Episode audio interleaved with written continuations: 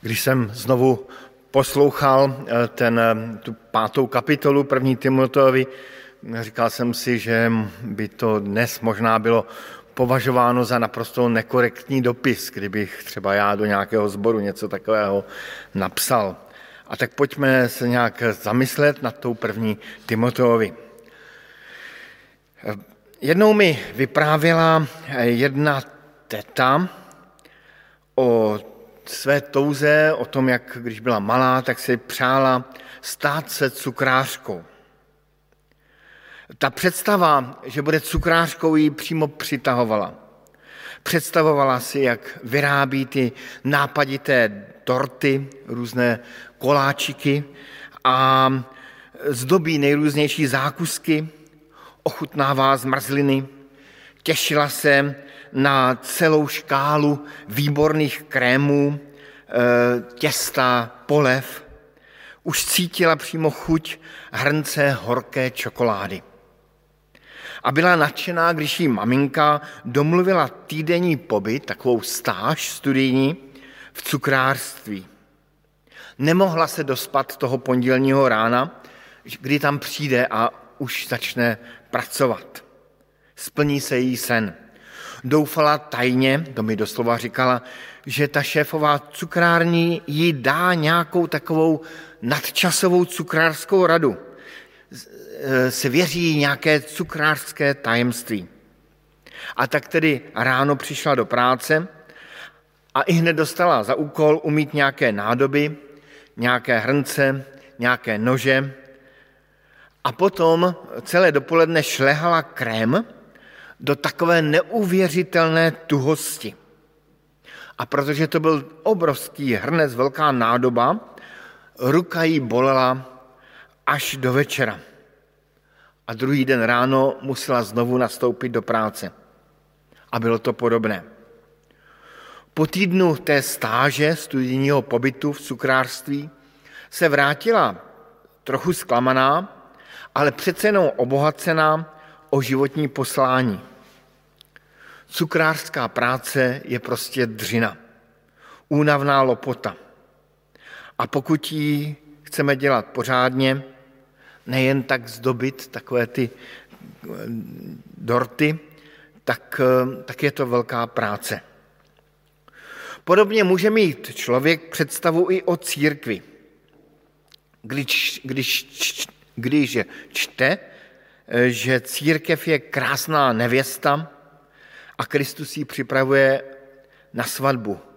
Když jsme četli třeba z té epištoly Efeským o té jednotě v různosti, o té, o té jednotě ducha, když přemýšlíme o té církvi, která je očištěna boží láskou a božím odpuštěním.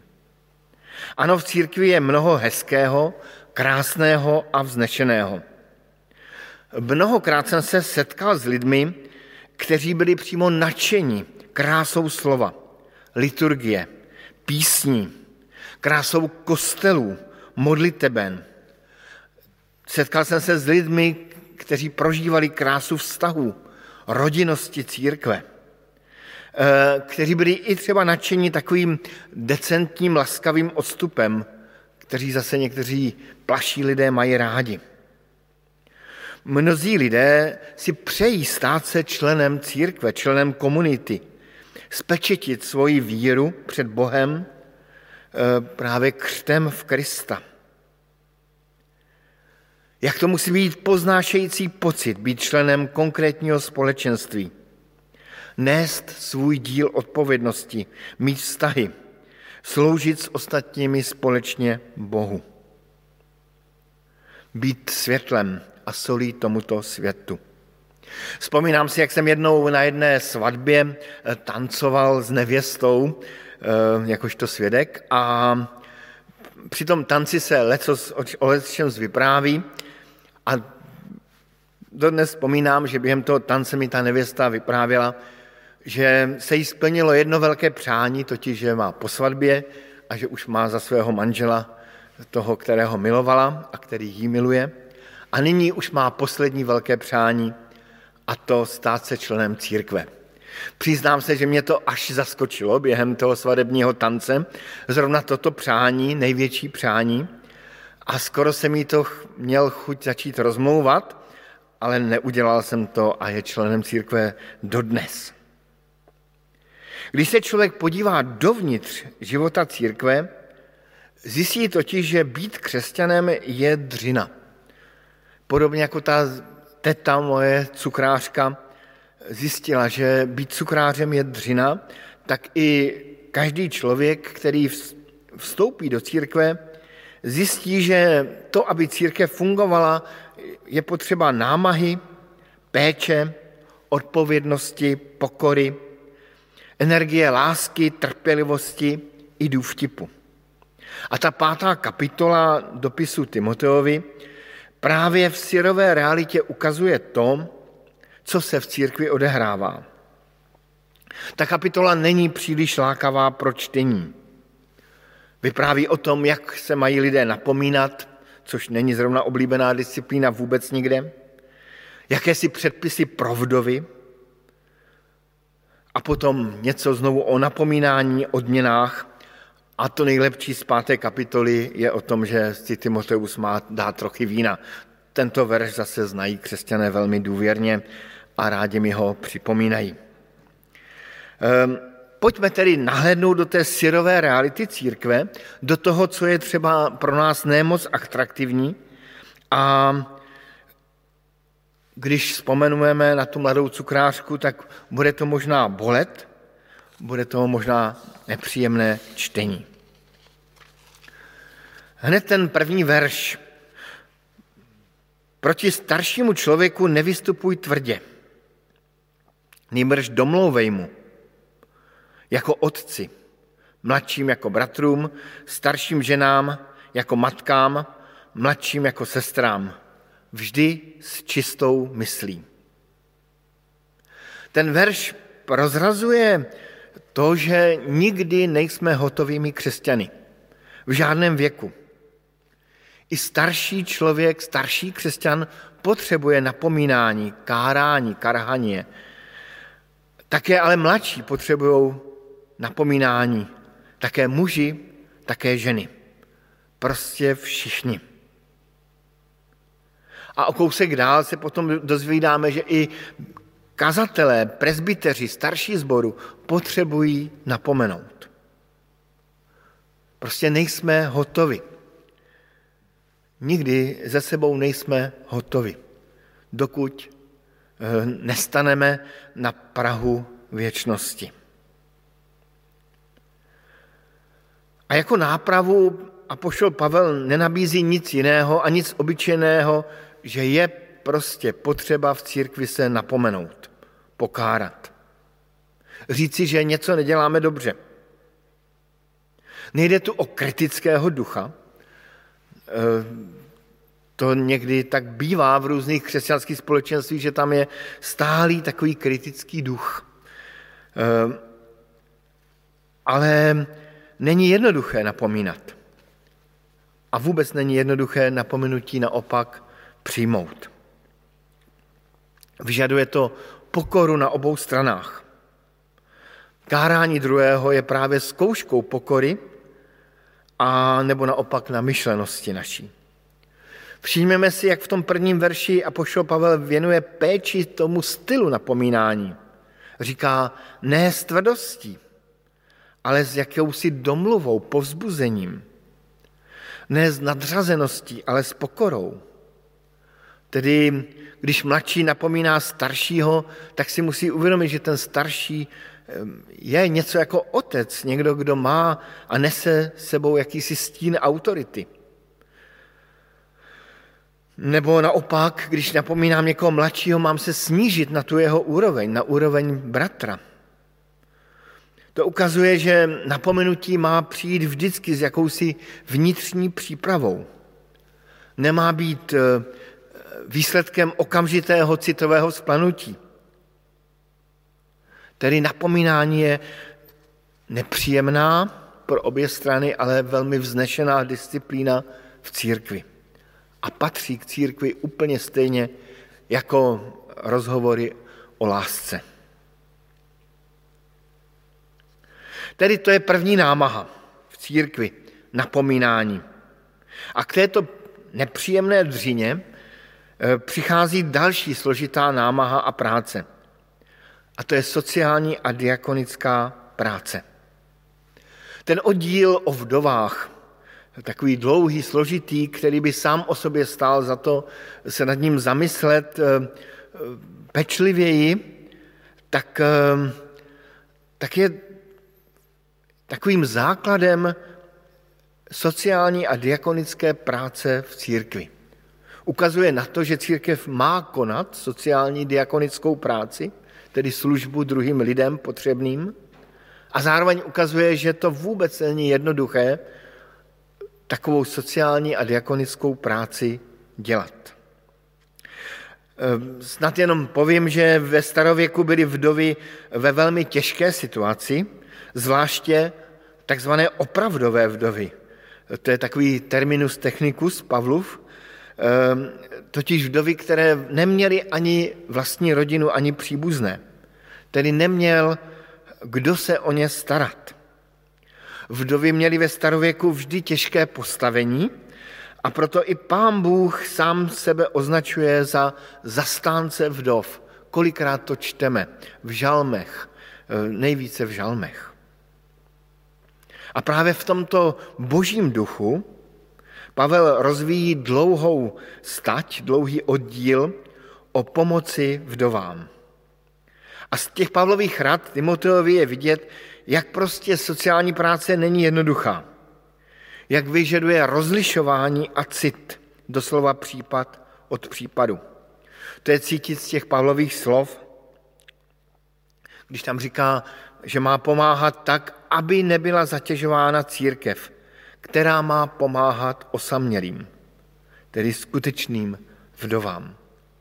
Tedy zřejmě tam byly nějaké osoby, které zneužívali tu pomoc nebo měli tendenci zneužívat tu pomoc té církve. A nebo to ani nevěděli, že to je určité zneužívání. Dává tam i určitá kritéria pro pomoc vdovám, včetně jakýchsi návodů na život – Ehm, to je ten 14. verš, kde je vidět, že Apoštol Pavel jako kdyby změnil po deseti letech od napsání epištoly do Korintu, když říká, jsem tedy raději, ať se mladší vdovy vdávají. Do Korintu radí, ať se nevdávají. Ale to už je věc jiná. My dnes žijeme v době a v Evropě, kdy sociální situace je do značné míry řešená díky sociálnímu státu. Ale i dnes sociální a diakonická práce vyžaduje úsilí a rozlišování. To známe každý z nás. Určitě každý z nás byl někdy osloven člověkem bezdomová na ulici, který po nás chce pomoct, který má pro nás připravený příběh. Tu méně, tu více srdcerivní. A najednou se ptáme, máme jim pomoct, nemáme jim pomoct. Kolikrát sám jsem byl oklamán, kolikrát jsem eh, nadával a říkal jsem si, kež bych někdy potkal poctivého žebráka, poctivého bezdomovce. V jakékoliv eh, době byla diakonická a sociální práce namáhavou. A namáhavou snad nejenom v té službě samotné, ale právě v tom rozlišování a v tom neudělat chybu. Jednou jsem se setkal eh, s mužem, kterému jsem před nějakými lety pomohl. Pomohl jsem mu finančně. A měli jsme spolu velmi otevřený, až nepříjemně otevřený rozhovor. A on mi říkal, víš, kdybys mi tehdy nepomohl, kdybys mi tehdy nedal peníze, pomohl bys mě mnohem víc, než tím, že jsi mi peníze dal. A tak člověk někdy neví, komu víc pomáhá. Jestli sobě nebo druhým. A e, podobně jak ten apoštol Pavel tam radí, jak ty vdovy mladší se mají vdávat, tak to připomíná, že e, církev má být místem nejenom pomoci, ale i učení dobrému způsobu života, správnému způsobu života. Kolikrát jsem za svůj život právě, když jsme pomáhali některým eh, třeba rodinám, které se dostali do finanční krizi, tak jsem je učil sestavovat rodinný rozpočet. Napsat si, co je potřeba a co není potřeba. Ehm, ano, je potřeba v té sociální práci nejenom lehko vážně pomáhat, ale i učit lidi žít. Co je z toho prvního listu Timoteovi 5. kapitoly zjevné, že základní záchytnou sociální, církví, eh, sociální síti v církvi i ve společnosti je rodina. Pavel tam říká ono vážně napomínající slovo, které bychom si měli dobře i pamatovat. Kdo se nestará, doslova, kdo neudělá opatření o své blízké, o své vlastní, zvláště o členy rodiny, zapřel víru a je horší než nevěřící. A zde bych rád vyjádřil vděčnost za to, co jsem mohl ve svém životě vidět. V minulosti i zde v Bratislavě. Obětavou práci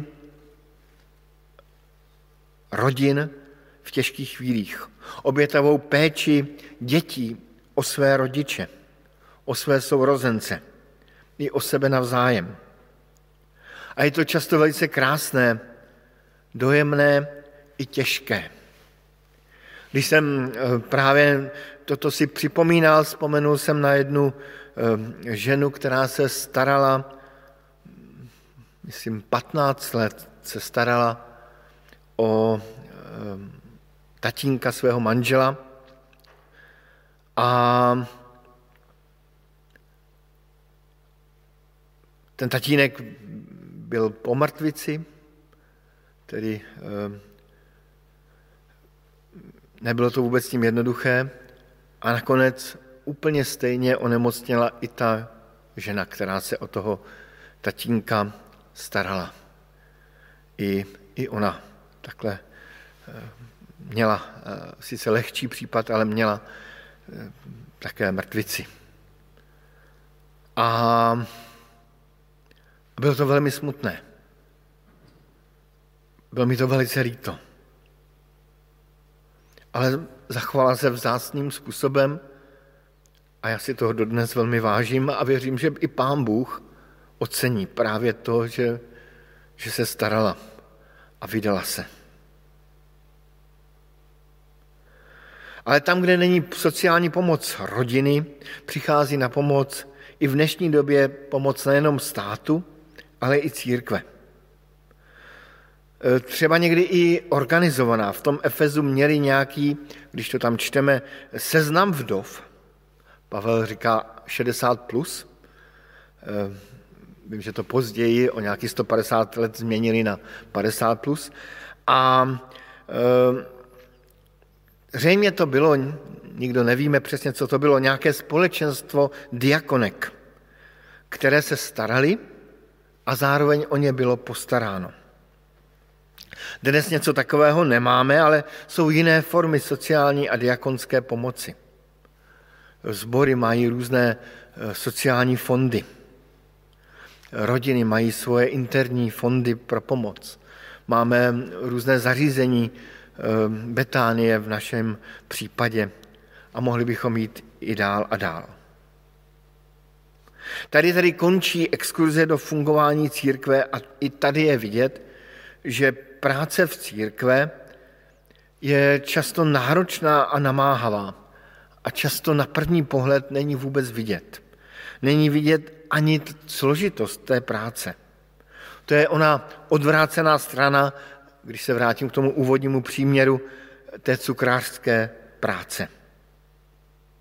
O syrové realitě církve svědčí i další odstavec kapitoly, který se dotýká práce presbyterů, tedy starších. Starším, který svoji službu konají dobře, ať se dostane dvojnásobné odměny.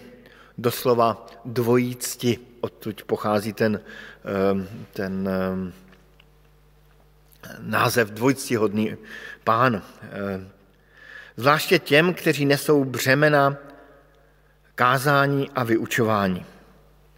Z tohoto institutu odměňovaných starších vznikl časem dnešní institut placených duchovních.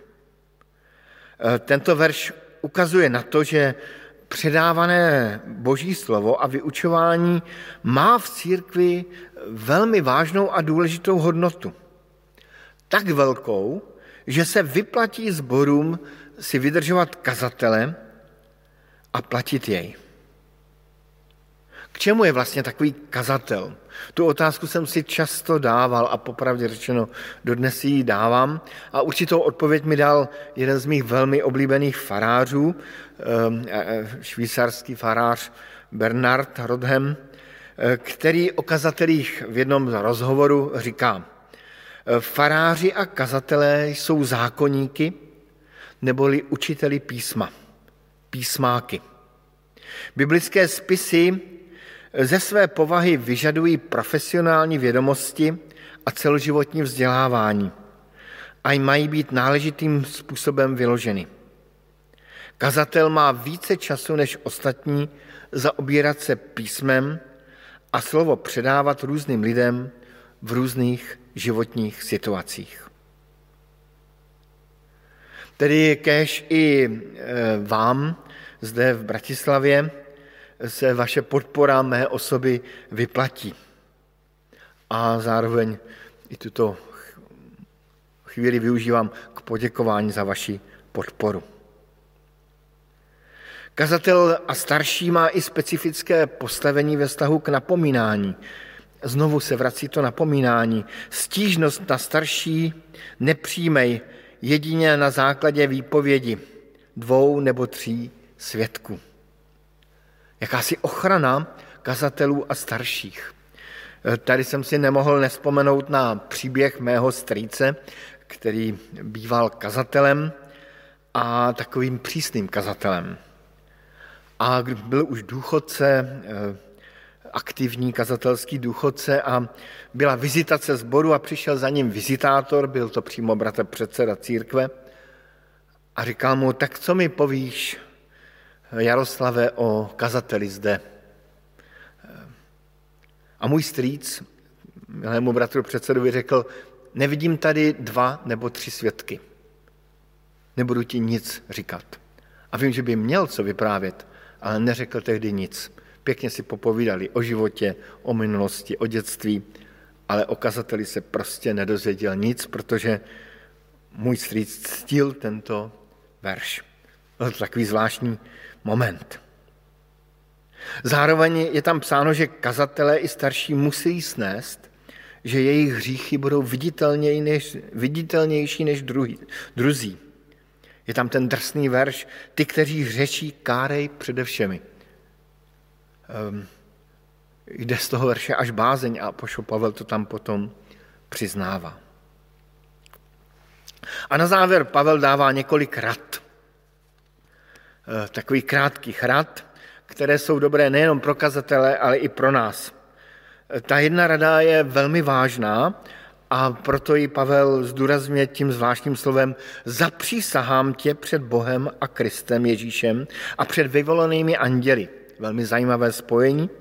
Abys takto postupoval bez předsudku a nikomu nestranil.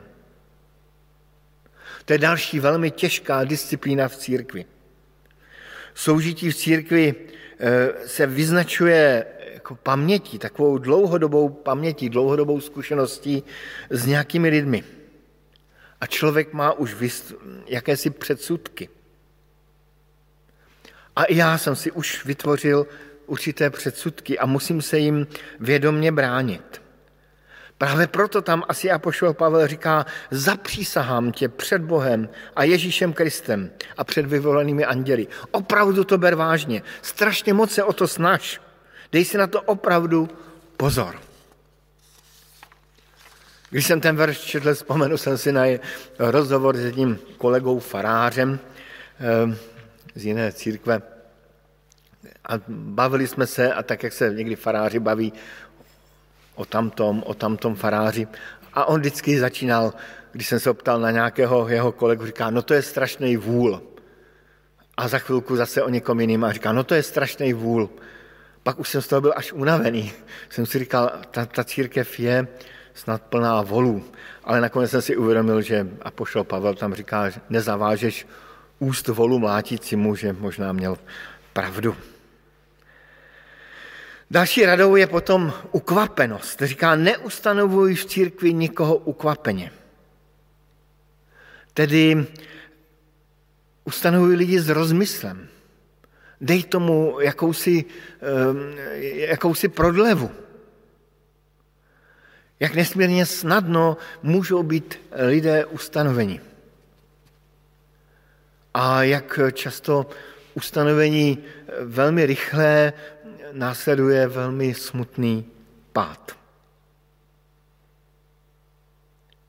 A na závěr je tam ta důležitá osobní rada, ehm, kterou, kterou má mnoho křesťanů rádo. Nepij už jen vodu, ale kvůli svému žaludku i kvůli svým častým nemocem užívej vína.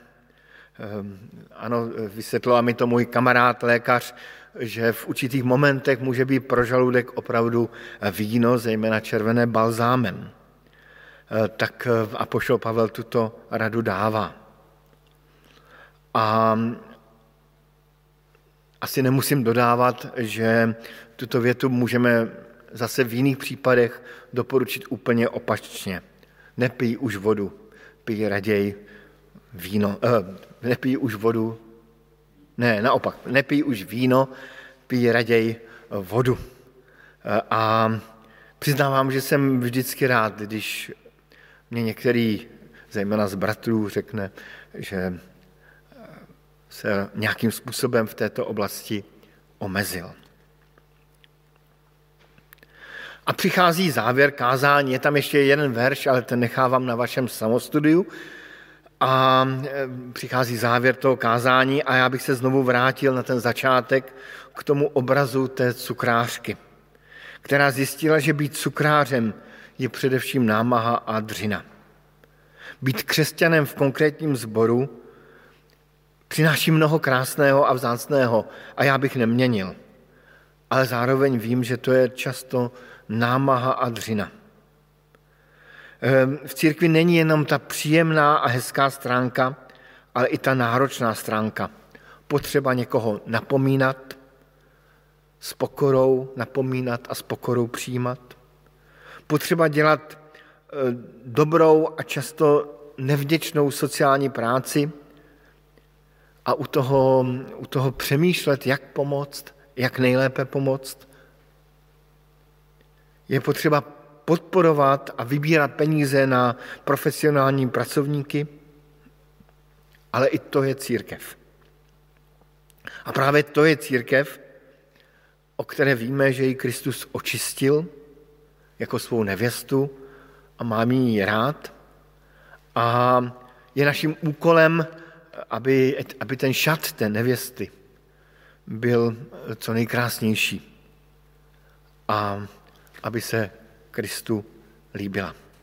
Amen.